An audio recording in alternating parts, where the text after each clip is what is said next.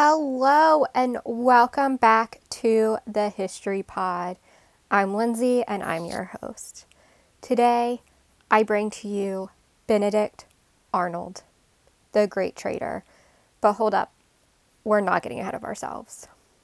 Who is Benedict Arnold? Arnold was born in Connecticut here in the colonies. He served the Patriots, the colonists, the Continental Army. They're all the same until around 1779. During his time with the Continental Army, Arnold won several battles, several huge battles that changed the course of the war. However, he was wounded or hurt during one of those battles. This was the Battle of Saratoga in New York. Arnold had been climbing the ranks consistently. He was constantly being promoted. However, in 1777, he was passed over by Congress for a promotion in the army. This upset Arnold, for he had obviously been doing really well. He had been winning huge battles and was really truly helping the Continental Army. He threatened to resign or quit multiple times. So, at the ba- Battle of Saratoga in New York, he commanded different battalions and he was hurt really badly. Um, he was injured in his leg, which that's important for something else later on. He felt that the only reason he was given his proper rank was because of this injury. So he truly felt that Congress would have continued to pass him over for promotions except for his injury had happened so he did not truly feel like he had earned his promotion. So, after the Battle of Saratoga, his injury made it so he really couldn't fight anymore. So, he took on a different role. He became what we would know as a socialite or someone who's really focused on socializing. They tend to do a lot of fundraising and be in the public eye. For instance, if we were to think about a modern day socialite, think about the Kardashian sisters. They would be what we know as socialites. He was also, though, becoming friendly with a group of people that we know as loyalist sympathizers. So these are people who agree with and support the king. So they are thinking that they want the colonies to stay a part of England, that they do not want to be their own separate country. Now, while he was becoming friends with these loyalist sympathizers, he was fundraising money for the Continental Army. So he was still more associated, more in connection with the Patriots and the colonists. However, his fundraising was actually done through illegal means, so he had charges pressed against him. Now, there was no proof that this money was gained illegally, so he ended up having all the charges dropped against him. Now, this is where our figurative tea starts to boil. This is where the good stuff happens. Arnold had gotten married to his second wife, Margaret Peggy, Peggy Shippen. She was a loyalist, or at least their family self describes themselves as loyalist sympathizers. So, again, they are supporting the king. They want to stay a part of England. Now, they are not Tories necessarily. Like they are still they still consider themselves colonists. They a lot of loyalist sympathizers still wanted to live in the colonies. It wasn't that they were like, let's go back to England. It was that they wanted to be under the king's rule and felt that that was the right thing to do. So, if we fast forward a little bit, Arnold starts to tell the British about a planned invasion of Canada. And he asked for 20 thousand pounds, pounds are English money, for betraying the colonist. And this is why he became known as a traitor.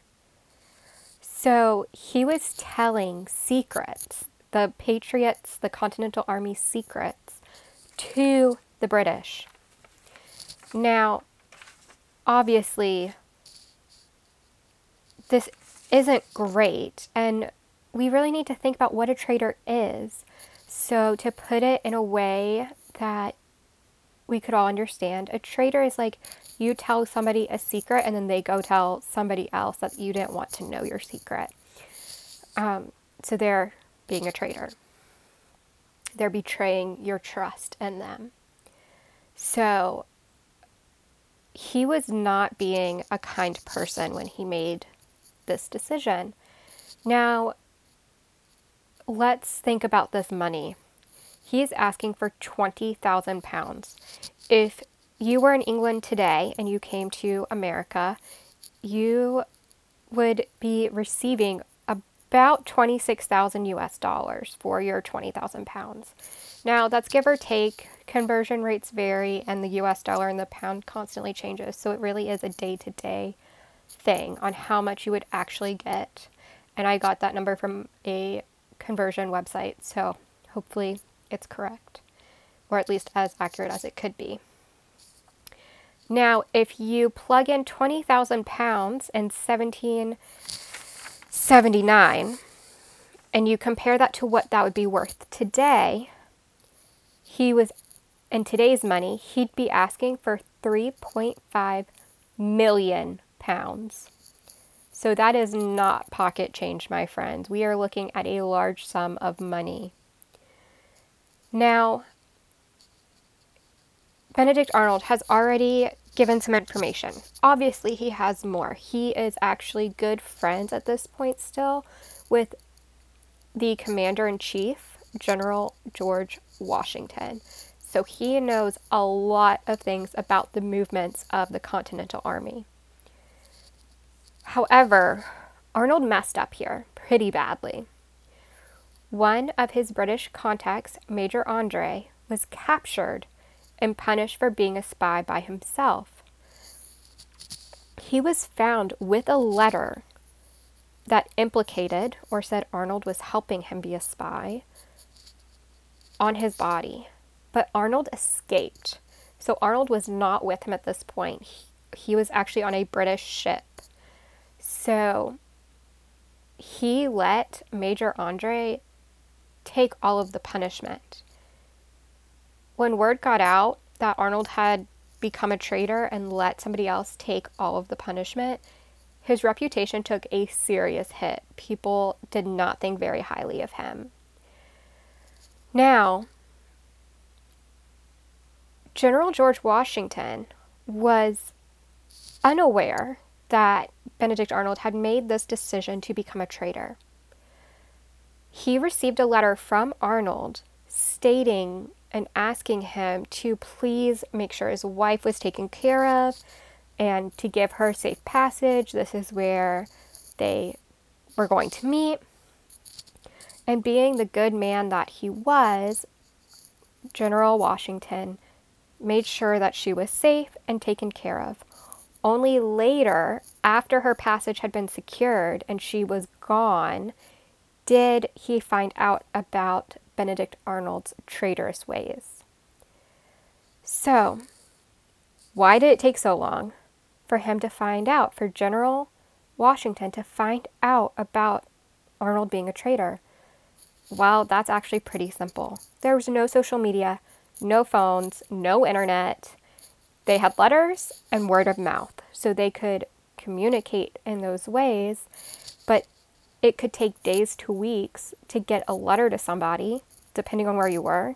Again, it was a time of war, so not a very safe time to be passing letters. And it took time for people to travel either by horse or carriage, and most people weren't really using carriages. It was typically just a rider on horseback to get information from point A to point B. So it took him a while to find out. Now, I'd already mentioned that he had lost some of his reputation. People were not thinking that great of him when it came to the spying. Now, a little bit later, Benedict Arnold started to lead a raid in Connecticut, his home colony. And he actually led it through his own hometown, what we would consider today a hometown. Well, the people did not take very kindly to that either. And his reputation took another hit. So people are consistently starting to think less and less of Benedict Arnold at this point. So, and that kind of became the theme of Benedict Arnold's life is he had been this huge war hero and thought really highly of he was really respected and he started to make these decisions that people were unhappy with and couldn't truly understand at the time and people started to lose respect for him they wanted nothing to do with him now what made Arnold choose to be a traitor? That's pretty big in and of itself. What his what is his reason? Well, it seems like everything could really boil down to his wife. According to the Smithsonian Magazine and a few other sources, his wife Peggy was used to a very rich lifestyle. She was used to kind of being treated like a princess with everything being handed to her. Arnold did not make that kind of money. He could not actually afford to keep providing for her like her father had done. So she would often ask him to do things that were not kind. And she was thinking, these are money makers. Like, let's do it. Let's make some money. So he had previously already gone into debt buying them a house that he couldn't actually afford. So, in fact, with that, he was in so much debt that they couldn't afford to live in this house.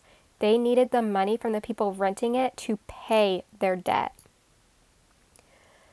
So, you have his wife who is used to this very lavish, very expensive lifestyle and she's constantly asking him for more. She would even go as far as to throw temper tantrums, and she was known for this. Between how she treated her father, she would often throw temper tantrums if she didn't get her way, to now passing that on to her husband. She would act the same way. So she, and she was a loyalist sympathizer she had already suggested to Arnold that he switch to the British side. He constantly was saying he didn't want to do that. However, the idea of 20,000 pounds to share some secrets was too good to pass up for him because he also loved his wife and wanted to give her everything she desired. So that's why Benedict Arnold became a traitor, or at least the best reason that historians can find right now. Now, as I mentioned earlier, he asked for 20,000 pounds. Well, it turns out he really only got paid about 5,000 pounds before he was being found out as a spy. So it really wasn't that lucrative or it really wasn't that big of a moneymaker for him to be a spy. On top of that, when the war was over, he tried to be a merchant, but every business he opened, whether it was in the colonies or Canada, failed. And this was largely because of his reputation. He had already taken several hits one for being a spy, another for letting Major Andre take all of the punishment, and then for the raid through Connecticut. So he had had some really big things happen that he chose to do that people began not to think very highly of him, so they weren't supporting his businesses. So he was failing. He ended up moving back to England, which is where he passed away um, a few years after they moved. Now, you're probably going, so Benedict Arnold wasn't a great person. He wasn't nice. You're right. He wasn't nice, not at the end of his career. But if you take the Battle of Saratoga and his previous history prior to that, he was an amazing leader. He was an amazing military leader. He did make some bad decisions later, but prior to those decisions, he was doing great things.